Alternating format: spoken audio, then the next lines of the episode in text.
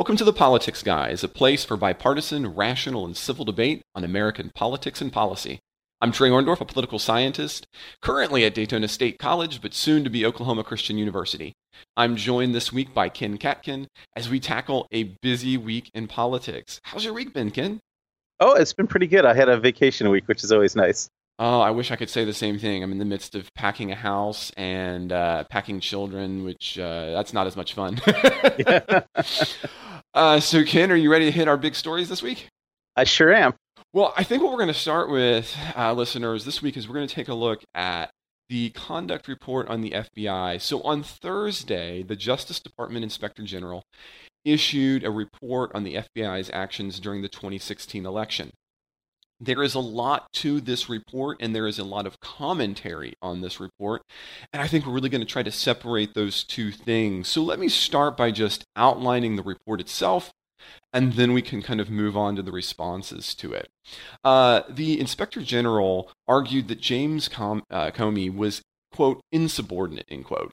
He did not follow FBI procedures when he held a July 2016 news conference about the Clinton investigation. And further, he did not follow procedure again when he told Congress about uh, days before the election about new Clinton emails.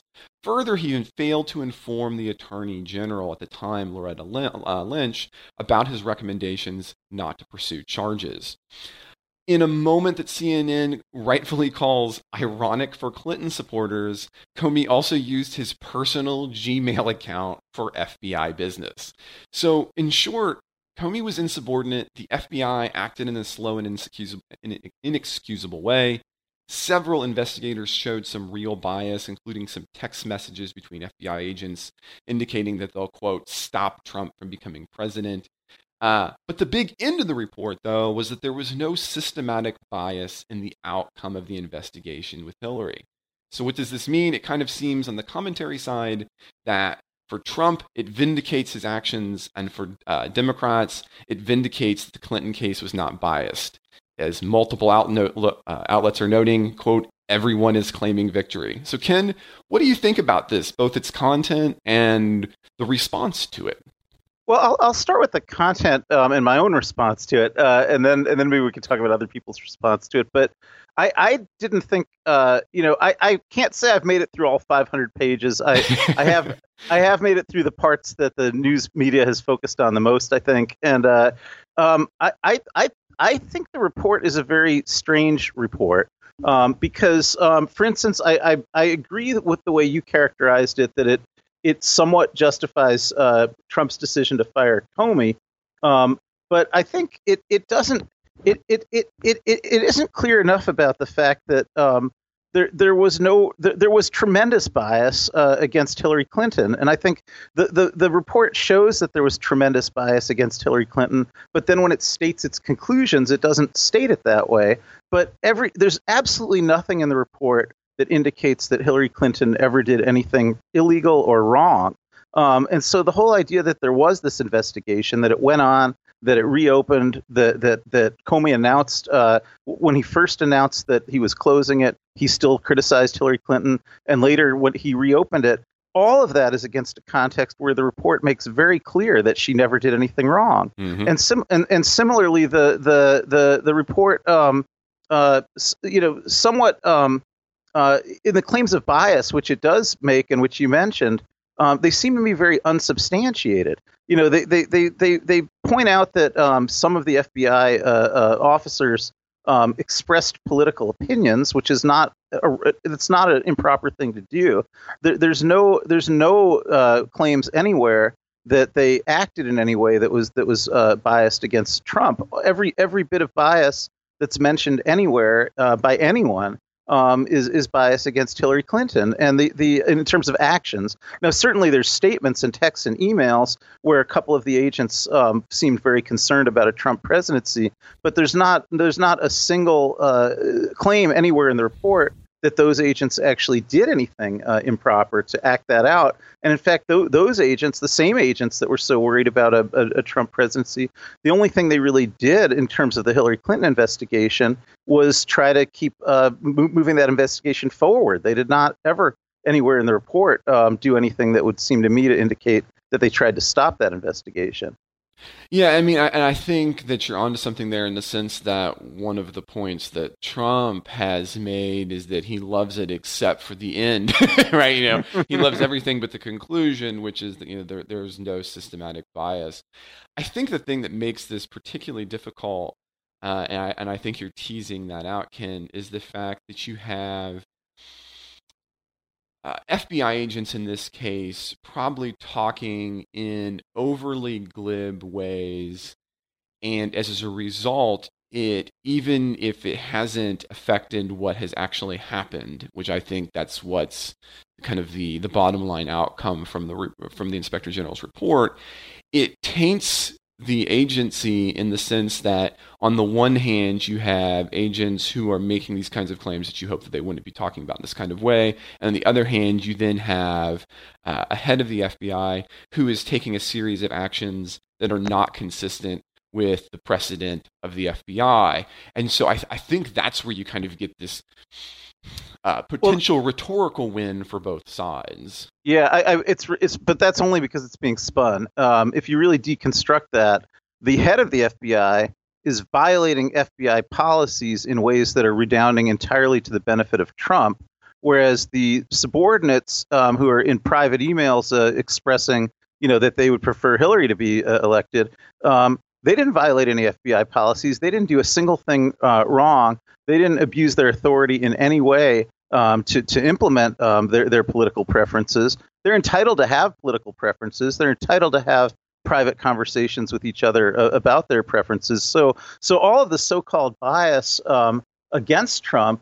It's it's it's not real. It's just people who um, have a, a, political view, which is not uh, improper. Whereas at the top, the bias against Clinton was very, very real. It it, it led to um, extreme violations of, of, of longstanding policies that were improper and that actually flipped the election. Yeah, I mean, uh, I don't know if I'd go so far. I, I, think it's difficult to say if that's what caused the, the the election itself. But I think you're right that this is not a particularly good report for uh, uh, for uh, Comey at all because you're absolutely right. He's the one here who's at the center of this, and he kind of tries to play it as the well, I'm damned if I do, and if I'm damned if I don't kind of situation. But really, had he simply followed policy, you know, yeah, yeah, you know, maybe he would have been criticized. Okay, fine. I mean, everybody can get criticized, but he would not be considered insubordinate. Yeah, and I mean, on the issue of whether he flipped the election, the, the very best evidence is that he did. Uh, Nate, Nate Silver looked into that question um, way back at the time and did it based on the differences between the polling on people who did early voting before uh, the, the date of the second Comey announcement um, and, the, and, the, and people who voted on election day, and you see a six point swing. And uh, it, it's really hard to explain such a sudden, fast swing in such a short period of time right around the Comey announcement, um, other than to attribute it to the Comey announcement. You know, I, I actually had seen that, and I think that was uh, it was a, a, a, good attempt at trying to piece out a variable. I will say though that on levels that probably are more than what we can get into here, I did take some mathematical issue with the way, as a fellow researcher, that he yeah, that he produced that study. Um, that I think that he had some admitted variable bias uh, in that.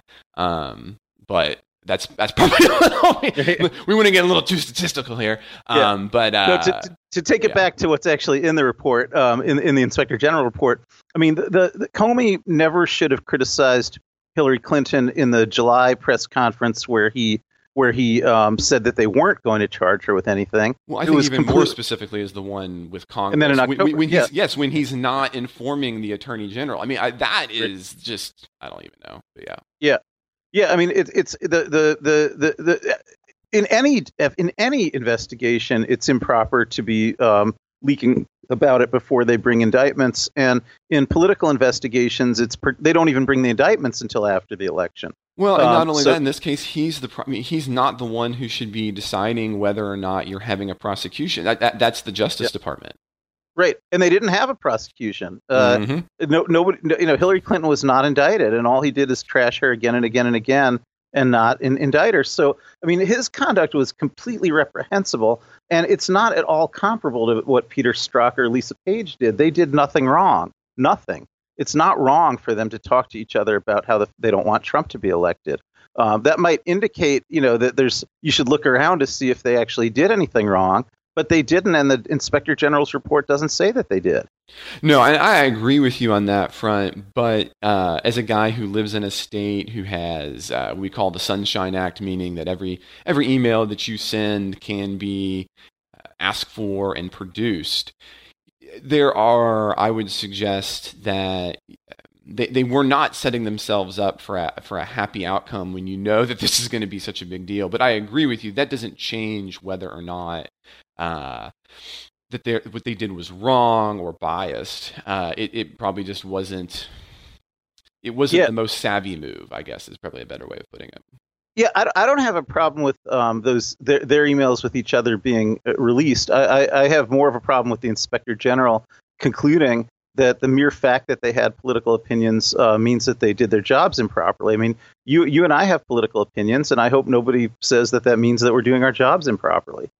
Yeah, what, I what I'm suggesting though is is that if I were to transmit those beliefs through my say my Daytona State email account, I can imagine that that is then going to put me under a microscope in a way that I probably would rather not.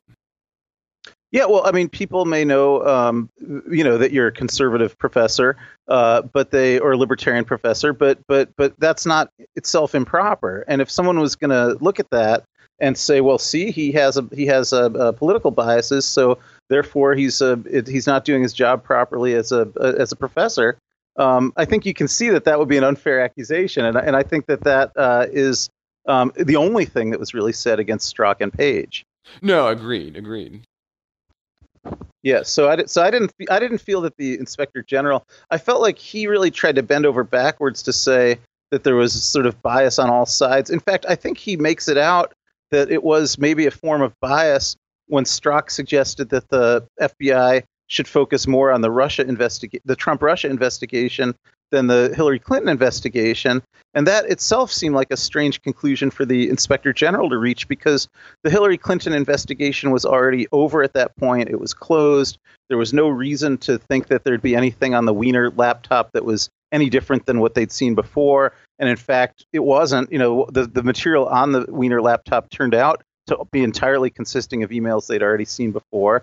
And and based on everything they'd seen before, they'd already closed the case and found there were no charges to bring. Meanwhile, the Trump Russia stuff was a continuing, ongoing um, uh, crime in progress that they needed to be investigating at the time. Of course, they should be prioritizing that higher than reopening a closed investigation based on basically no new evidence. And and the inspector general uh, tried to make it out that um, there was some kind of bias involved uh, when when Strzok um, suggested that uh, it's more important to investigate an, an, ongoing criminal conspiracy against the United States that hasn't been investigated yet um, than to reopen a closed investigation based on no new evidence of something that would have been relatively trivial anyhow. Yeah, I mean, I think on the facts, there is. I think you're you're accurate in many ways. I don't think that that's. I don't think that's the takeaway that most people are going to come away with it, though.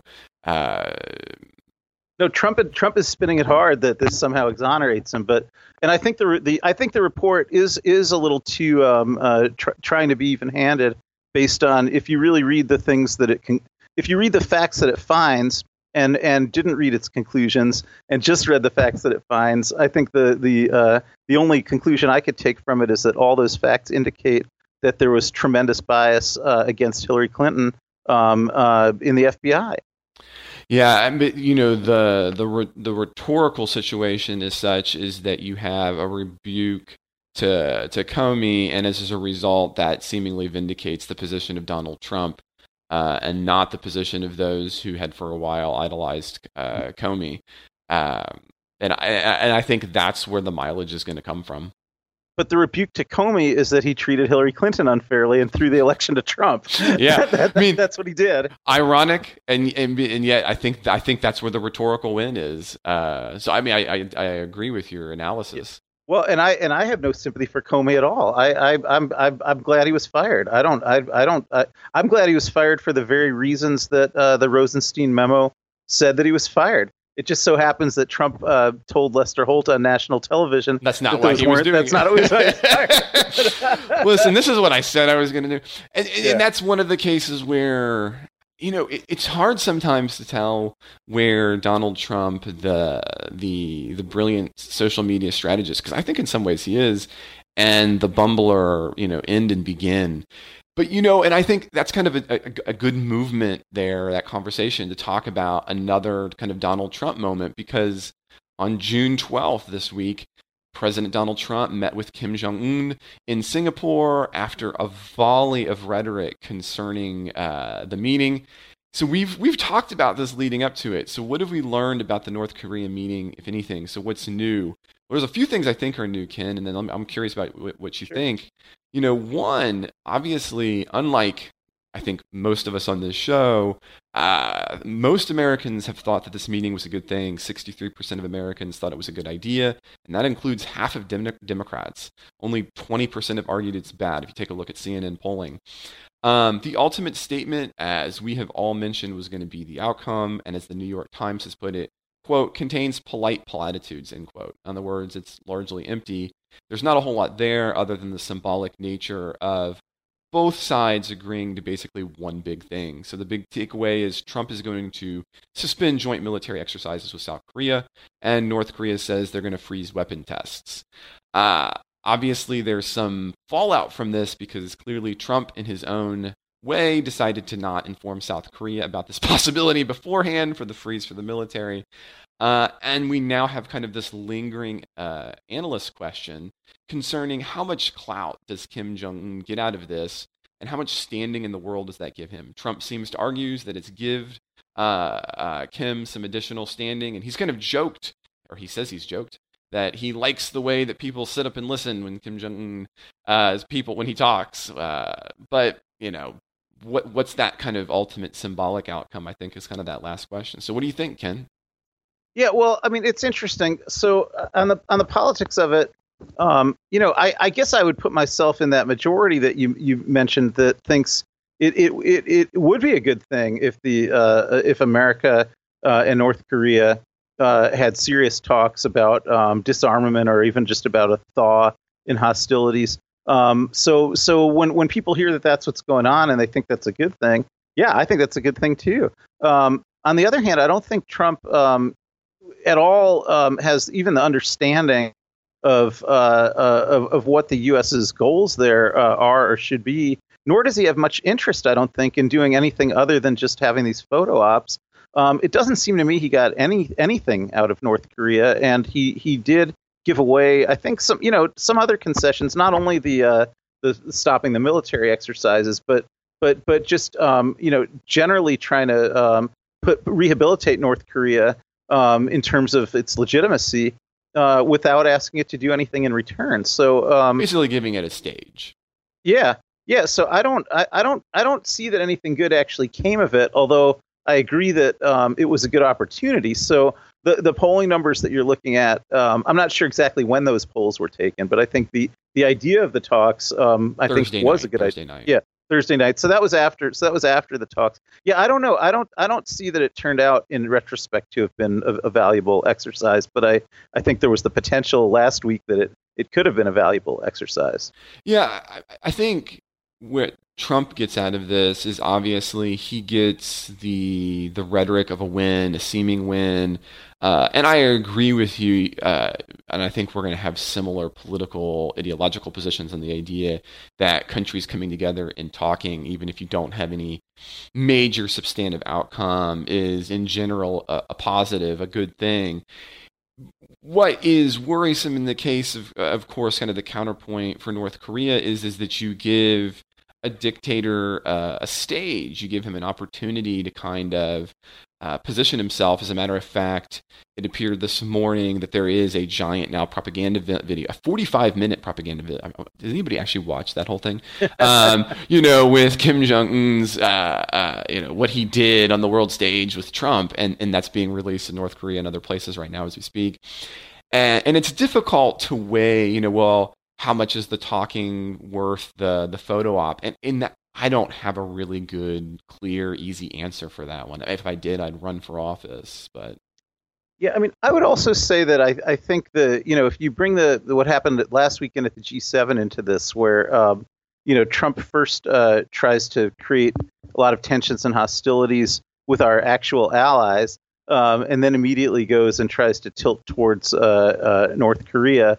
Um, you know, I, I look at that in a context of um, I think it's more evidence of, of Trump Russia. I mean, here he is carrying out Russia's foreign policy objectives in both places. Um, and it, that's a little bit troubling to me, I would say. You know, breaking up the Western alliance and, uh, you know, separating North Korea a little bit from China so it will tilt possibly a little bit more towards Russia. Um, it seems it seems to me, you know, what every time Trump steps out on the world stage, it's it's with a Russia first foreign policy, and I think he did that in both places this week. You know, I think if, if I had to kind of analyze Trump on this particular one, it seems to me he is a trade isolationist who wants a military win. So I think what he's he's hoping for is the the, the America first on trade theory, which we'll talk about a little bit more when we talk yeah. about the China tariffs. Uh, and then I think on the kind of the non so international relations when you're talking about non-trade issues he clearly wants to be the the the talk the, the the he wants that kind of win he does he wants to be uh, blustery on trade policy that's his thing and i don't i'm not even sure if he quite understands what it means when you're not talking about trade. I mean, this is the guy who's while he's in North Korea saying, "Well, look at your beautiful shores. We could put a hotel up." Um, I think that's the side that he's thinking about. Yeah, I mean that could be right, but it's it's it's hard to think of anything he's ever done uh, uh, on the international stage where you could say, well, that's not what Putin would want him to do right? Everything seems to come back to, well, maybe he's not doing it because of Putin telling him to, but if, if Putin would tell him what to do, this is what Putin would tell him to do. And I think stirring up, uh, you know, tensions for really no reasons, starting starting trade wars with our traditional allies over basically phony issues, um, and then going right to uh, North Korea, which has been um, a Chinese a Chinese client state basically, and trying to peel them a little bit off of China, which I think would only mean that they would tilt towards uh, Russia. Um, you know, I, I just can't really put that in another context. Now, I don't I don't think he did anything in, in, in North Korea. I don't think these talks produced anything. I don't think they'll come to anything. And I I'm certainly open to your idea that it's just about the photo op uh, more than anything else, just about the the political posturing. But it, it I don't think it's inconsistent with a a, a theory that um, he's just uh, the tip of Putin's spear. You know, I think it, it could look it's it's consistent with either hypothesis. I think. Well, I mean, it's it's a difficult negative to prove, and I think we'll have to. Well, here in a minute, I think we need to talk a little bit more about that because I think this week we've had this big kind of China and tariff issue. But yeah. before we get into that, uh, we need to thank. We have two new Patreon supporters this weekend, uh, oh. Jennifer and Libby. Yeah, so thank you, Jennifer and Libby, for helping us out. We appreciate that. Um, this week, Chris, who recently sent us a contribution through PayPal, wrote, and this is really sweet, quote, it is so refreshing to hear you guys after listening to other podcasts. I've been considering this thought. Political ideology is good until it intentionally withholds compassion from any person, group, or thought pattern. That is where evil starts being bred. And so he th- goes on to thank us that we express compassion for everyone. And to that end, he wants to help support us and remember our podcast. And he is going to become a regular Patreon supporter. And he thanks us for the great work we're doing. Um, Steve, who also made a very generous monthly con- uh, continuing pledge, uh, emailed to say that he's a past district officer uh, in Toastmasters and he really admires our show uh, and, incur- and thanks us for encouraging people to find common ground. And so we just want to really say thank you to Chris and to Steve and to Jennifer and to Libby and everyone because when you become a supporter of the politics guy, you don't just get the good feeling that comes with supporting thoughtful, bipartisan, and civil discussion. You also get access to our supporters only show. Um, and so, just so everybody knows, last week, uh, Mike and Jay were talking about some weird Philadelphia Eagles Super Bowl celebration things in the White House. Um, and Mike talked about how he wouldn't uh, shake Donald Trump's hand and some other things. But I won't tell you about all of them because what we're going to ask you to do is to please join Jennifer, Libby, Chris, Steve, and all of our other great Politic Guys supporters by going to politicsguys.com slash support. That's the direct link. Or you can just go to politicsguys.com and then click on the uh, support link. And if you do that, you will then this week get a bonus show from myself and from Ken. And so we want to thank our supporters and suggest that you do that so that you don't miss out on this week's supporter show. Um, so thank you to all of you. As we move forward, though, we want to talk a little bit more. Maybe we can, you know, bring another bias. We're going to come to my hometown and Ken's current hometown, uh, Ohio and Cincinnati, oh. uh, because this week the Supreme Court, in a five-four opinion, upheld Ohio's efforts to purge voter rolls and minimize election fraud. Theoretically, excuse me. As the New York Times rightfully noted, the opinion seeks to understand some dueling visions of voting in a democracy. So what happened? Well, Mr. Harmon, uh, he sat out the 2010 tw- uh, midterm election, the 2012 presidential election, and the 2014 midterm election. Then he tried to vote in 2015. He wanted to vote against legalizing marijuana, and he found his name was not in the voter, voter rolls anymore. State officials informed him that they had sent him notice in 2011, and he had failed to respond. And as a result of that failure to respond, he'd been removed from the voter rolls. Um, Ohio actually has one of the more strict voter purge rules in the country. So after missing a single federal election, the state sends you a notice. If you don't respond to that notice, you're off the rolls. Harmon argued this violated the National Voter Registration Act of 1993 because it made failure to vote a trigger. Uh, the U.S. Uh, Sixth Circuit Court of Appeals in my hometown in Yuriskin, Cincinnati yep. agreed. Um, the Supreme Court reversed that ruling and it argued that federal law said you simply cannot purge someone for not voting. But in Ohio, the purge is the result of the letter, not the not voting. And therefore, the failure to respond to the notice after not voting is, in fact, consistent with the National Voter Registration Act. Breyer, writing for the dissent, argued the accuracy of voting rolls is not as important as, excuse me, that the accuracy of voting rolls does not justify erecting obstacles to preventing eligible voters from casting ballots. So, what do you think about this, Ken? I mean, this is this is your area. yeah. Well, it, it, it is it's sort of my, I mean, my main area is constitutional law, and this is a statutory case, but it is somewhat my area, and Ohio is where I live. Right. Exactly. Um, yes. Yeah. Yeah. I think I think it's a um, it's a bad decision. Uh, you know, both on the law and on the policy. Um, I think the, the, the statute which you mentioned, mo- most people know that statute as, as by its informal name, the motor the motor motor voter act. Um, so yeah, motor voter, which is what put the um, uh, voting registration into the um, when you get a driver's license. This was one of the provisions of it in 1993, and it says people can't be thrown off the rolls for not voting. Um, now, I think you explained it perfectly that the Supreme Court um, applied this very, I would say, tendentious argument where they said, well, when they throw people off the rolls um, for not responding to a letter that they get for because they didn't vote, um, then that's not throwing them off for not voting. Um, I don't agree with that. I mean, the, the letter is only generated because they didn't vote.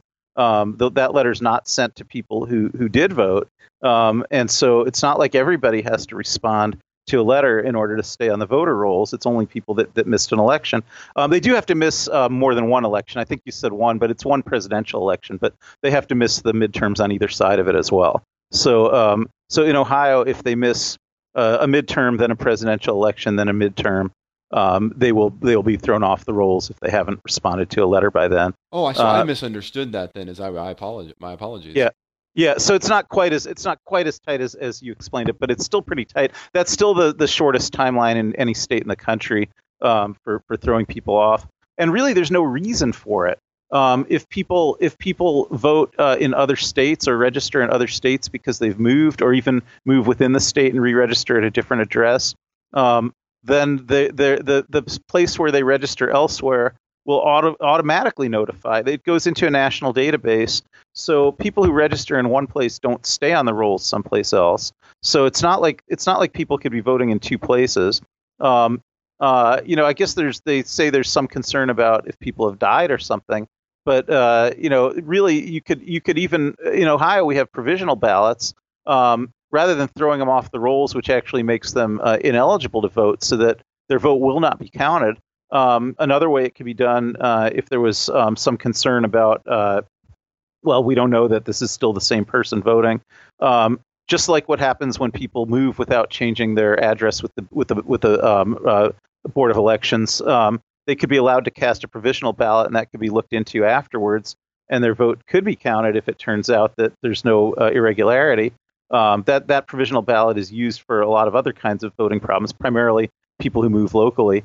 Um, so it's uh, you know there's there's the only real reason um, I think for wanting to throw people off these rolls is voter suppression, and that's exactly why the 1993 Motor Voter Act says that you can't throw people off the rolls just for not voting because that that's a form of voter suppression. So I mean, I am not as sympathetic to this point of view, but I'm going to take it because I think it's it's worth kind of articulating it out. Because I think there really are kind of two competing views of voting, and one says is that voting should be easy. Everyone should have immediate access to it. I mean, and, and that is what I think Justice Breyer was, was outlining kind of eloquently in his dissent for those who uh, go on and, and uh, read the opinions. As a matter of fact, I'll post the opinions to the website. Um, but there is a competing view that says, look, what you really want to ensure is fairness, and you ensure fairness by making sure that you minimize any kind of form of even potential fraud.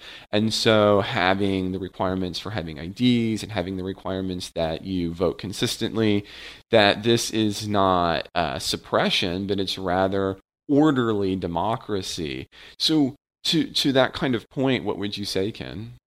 Well, I'd say really it's a question of um, the, the, numbers and the evidence, right? So the the, the kinds of uh, rules like th- this this rule in Ohio, if it had actually been um, in effect in the 2016 election, um, because the Secretary of State tried to put it in effect then, but uh, the Sixth Circuit Court stopped him. So so 5,100 voters in Ohio that actually did vote, and all of whom were legal eligible voters. Um, 5,100 of them would not have been allowed to vote. Now, if you want to put that against, you know, how many cases are there um, in Ohio where it's been documented that, that dead people voted or, or people voted twice or ineligible voters voted, you know, you could count those cases on your fingers. So it's it's really you're putting suppressing 5,100 legitimate votes against the threat of um, you know one or two fraudulent votes. Um, I, I, don't see that that's a, a, you know I don't see that the the, the um, weight of those two concerns is is is very equal. Yeah, and again, I mean, I'm I'm going to try to play the devil's advocate on this side. I think historically, you're going to have people point to elections in the past where you had certain cities that used potentially lax voter laws. We're looking at you, Chicago, uh, to to attempt to basically circumvent uh, democratic practices. And so, why wouldn't you want to basically have a firewall against that in the future? Well, we don't have those kind of problems anymore, and and particularly in Ohio. I mean, in Ohio, uh, not only do we have to have um, uh, two or three judges from each political party in every single polling place, um, and for and for people who vote uh, by mail or whatever, um, you have those similar numbers um, in the board of elections where the where the the, the, the envelopes are opened. Um, but uh, you know, we have the um, the the the optical scanning that's used um, uh, by the voting machines, we keep that and we keep the paper record. They can be um, uh, reconciled against each other. So, so in Ohio, you fill out bubbles on a piece of paper and you feed that piece of paper into a computer that counts what uh, bubbles you filled out. And then at the end of the day, um, all of the pieces of paper that people cast are still inside that voting machine so that if there has to be a recount, they can be compared against the tallies that the machine got. Um, every single person who checks in to vote um, they're checked out by a couple of Democrats and a couple of Republicans who are working at the polls. And when the machine tallies are counted out at the end, um, the the Democrat and Republican poll judges together um, watch the tallies come out and and have to hand sign um, that, that that everything was on the up and up. Uh, before those numbers are delivered to the Board of Elections. So I, I think the sort of fear of um, the, the boogeyman of, of vote fraud um, is, you know, maybe based on practices that happened a long time ago that there's a lot of safeguards against now. There's basically no evidence that anything like that goes on now, and it's it's absolutely certain um, that these kind of restrictions um, uh, stop large numbers of eligible voters from from voting. And again, the number that we know for Ohio for 2016 is 5,100. There's 5,100 people um, who had been purged by Secretary Husted for the ro- from the rolls for not voting, who were in fact eligible who were able to vote in 2016 because of the Sixth Circuit Court decision, which has just been reversed. So, you know, 5,100 is a lot. Mm-hmm. Well, and just to be clear, because I, I know that I'm not, social media will blow up if I'm not clear about this. I think on this one, Ken and I are maybe unfortunately very closely aligned. I agree with what you're saying, Ken. Uh, but I do want to kind of prevent, present that kind of other view, maybe the kind of more the J view if he was here uh, to kind yeah. of let us, you know, kind of hear what that might be. But, you know, I, I, I deeply agree with you. I think in, in visions of democracy that one ought to err on the side of the vote. Um, and, and you rightfully point out that we, as a result of historic practices at the local level have lots of fail safes and that uh, additional purges would, would, would net minimal, if any, gains. But. Yeah, and, and, and I and I do want to reemphasize also the provisional ballot mechanism that in, in Ohio for other kinds of voting issues, you know, you often have people who move uh, locally and and they haven't notified the board of elections about their address change um, and so they, they when they when they show up to vote, they may be not in the precinct that they should be in. Um, for, for those kind of things, we use a provisional ballot mechanism where they can they can cast a vote. It gets sealed into an envelope. It doesn't get counted until 10 days later after there's time to check up on their bona fides. Um, if their bona fides don't check out, it's never counted. Uh, there's absolutely no reason that that mechanism couldn't be similarly used um, in, in the situation where someone's uh, missed a few elections and not responded to a postcard. Yeah. I mean, and again, that's easy to miss the, anyway. It's very easy yeah. to miss those kinds of things. But on something that we might have some more disagreement, Ken, maybe, I'm going to find out. Okay. I'm curious about yep. this. Uh-huh. Uh, so last week uh, on the show, we had a lot of discussion about the G7 meeting. We've talked about a little bit more. But what has happened this week is, is that Donald Trump has followed through with threats to crack down on China for unfair trade practices. He imposed a 25% tariff on 50 billion worth of Chinese imports on Friday.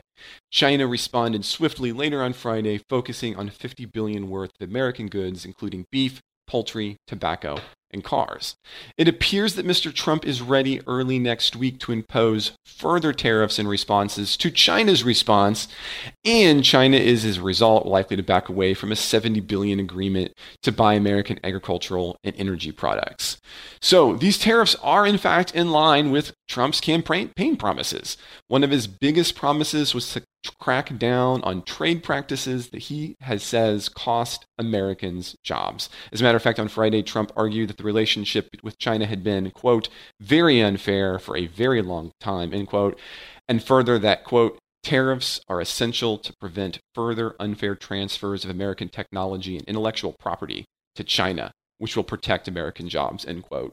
So what do you think about this kind of economic policy? We had talked, we had started to hint a little bit earlier about what happened in the G7, and obviously this week, the big story being with China, which has been kind of the on again, off again uh, question.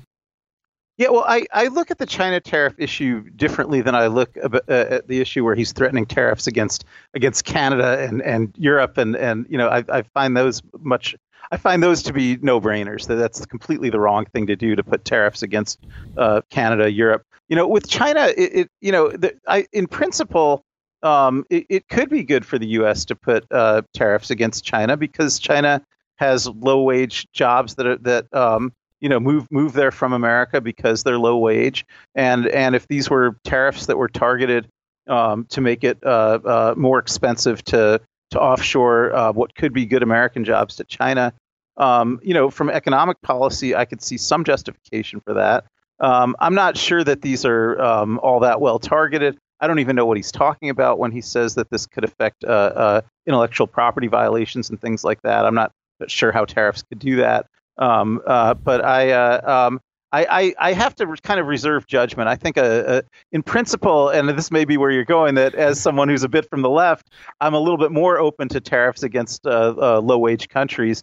Um, I'm not. I'm, I'm basically a free trader like you are, though, and I'm totally opposed to tariffs against high-wage countries. I think we should be in free trade with high-wage countries, but uh, you know, countries like China, it's it's complicated. Um, I, would be interested to hear your thoughts on it. well, you know, I know we had a lot of things where we were going to agree, so it's always great yeah. we can kind of end on something. Because, as listeners know, one of the things that I had argued about way back during the election is that when you have a campaign that in some ways I think was dominated by the rhetoric of Trump and Sanders, that really free trade came under attack because both Trump and Sanders, as a matter of fact, this morning, just to remind myself, like, you know, we're, you know, sometimes you think about things differently. You know, Sanders argues, continues to argues that he's, quote, against most free trade agreements, including NAFTA and with yeah. China uh, and with Canada, which is interesting. Uh, and he actually argued that we need to pull out of all of those agreements. And one of the ones he hits is the one that actually Trump is hitting, which is the permanent normal trade relations um, with uh, China. Now, you know, from my point of view, one of the things that has put me in the re- in the Republican in camp, Ken, has been a commitment to free trade. So, as listeners probably know, right, I'm a libertarian-leaning Republican, libertarian kind of Republican, and so to see both parties now take this protectionist um, tract is very disappointing to me. And I don't see there being that big of a difference between what he's doing with the G7 and China. I mean, he's being cons- he is sadly, in my opinion, being consistent, right? So if these kinds of trade practices are bad, then he's across the board trying to limit them, and I and I think this this is what we set ourselves up for in 2016 when two of our major, I mean, it, it really fell to Hillary Clinton to be the one person I remember when she was um, debating Bernie Sanders to basically say, wait a second, free trade is what's gotten us where we are, uh, which is a fascinating point of view. You don't generally think of that as coming from the mainstream Democratic candidate.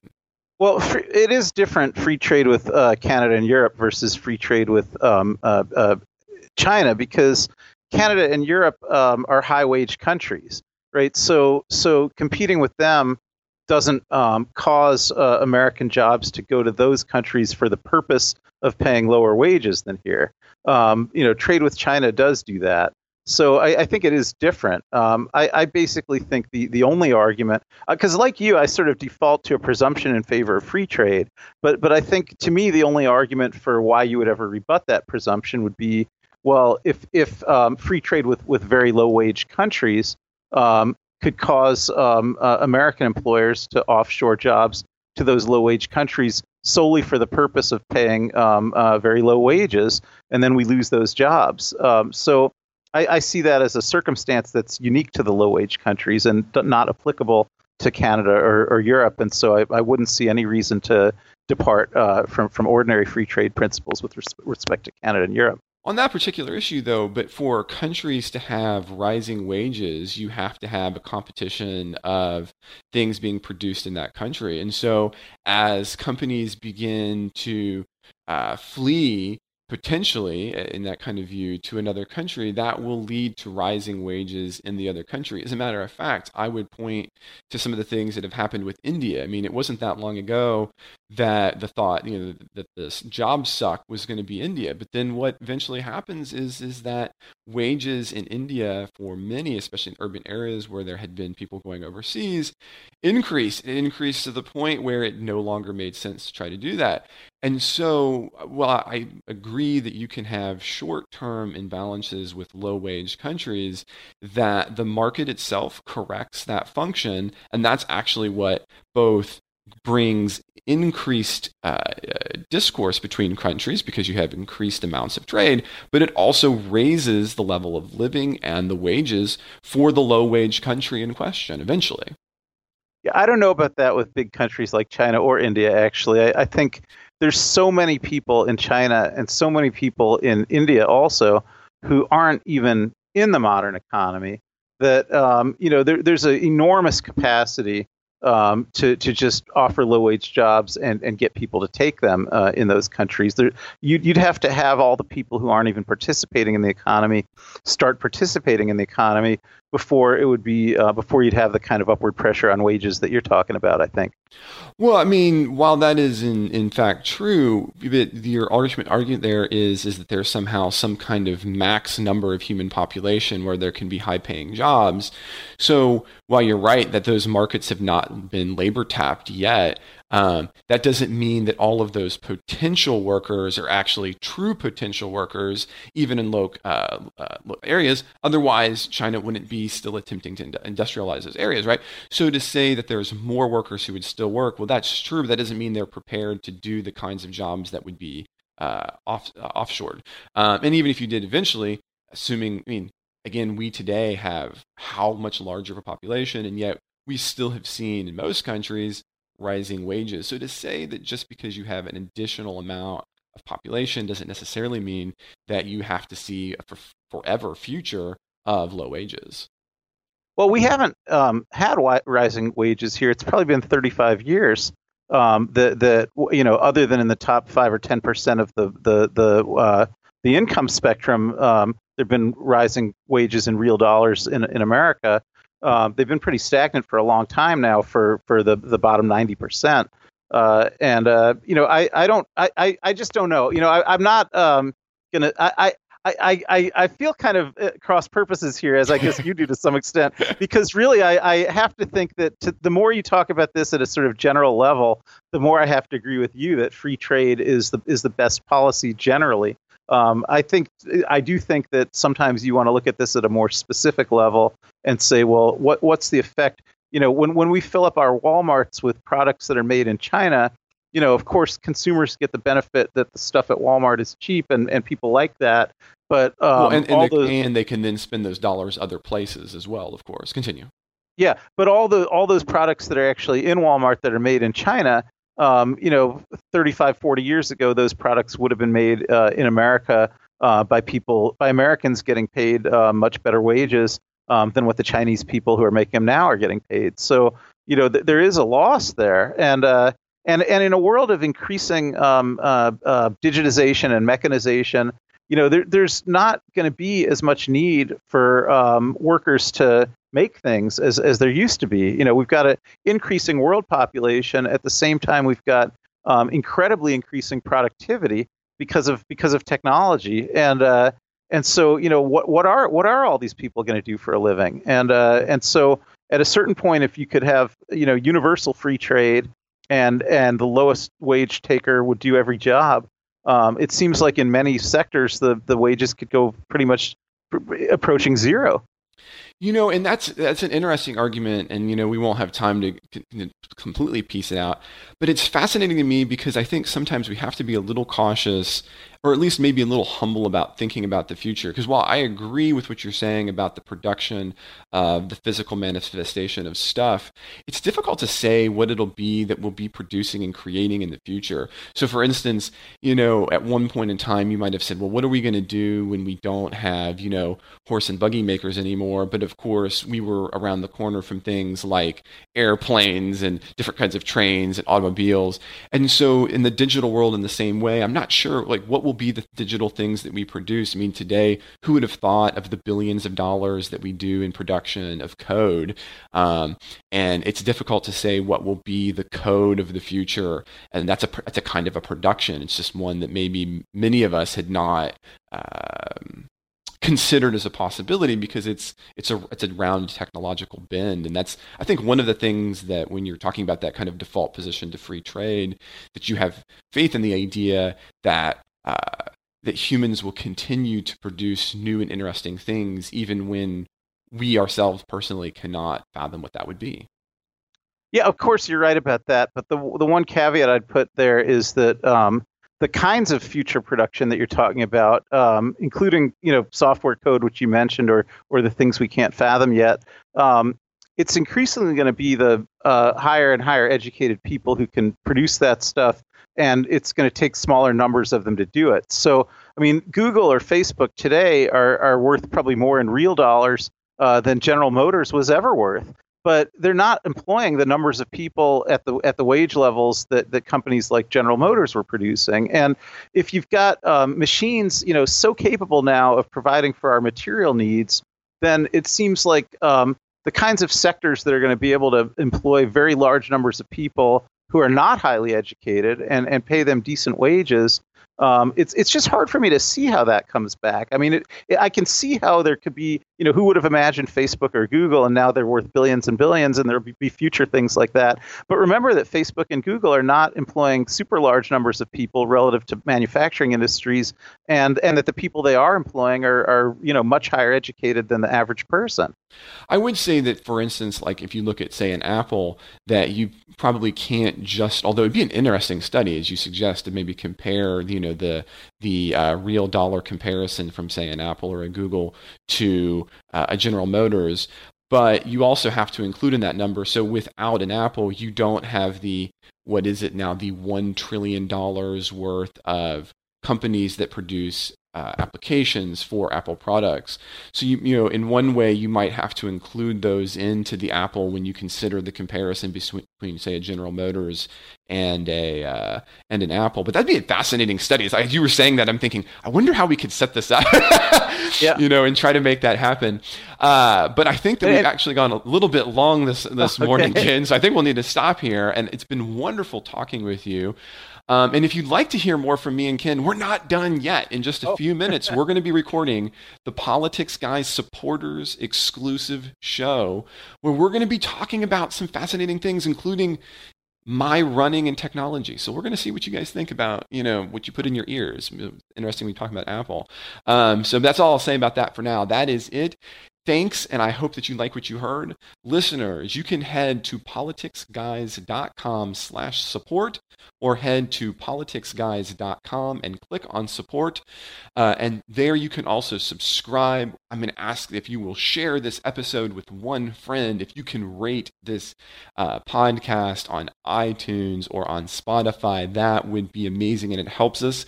And if you go and uh, support us now, you will be able to download the Politics Guys support supporter exclusive show. As always, if you want to reach out us, to us, you can always hit us up at mail at politicsguys.com. You can hit us up on Facebook at facebook.com slash politicsguys, or as always on Twitter at Politics Guys. The executive producers of Politics Guys are Michael Baranowski, Jerry Carson, Trey Orndorff, and Bruce Johnson. This episode was produced by Trey Orndorff. We'll have a new show on Monday. We hope to see you then.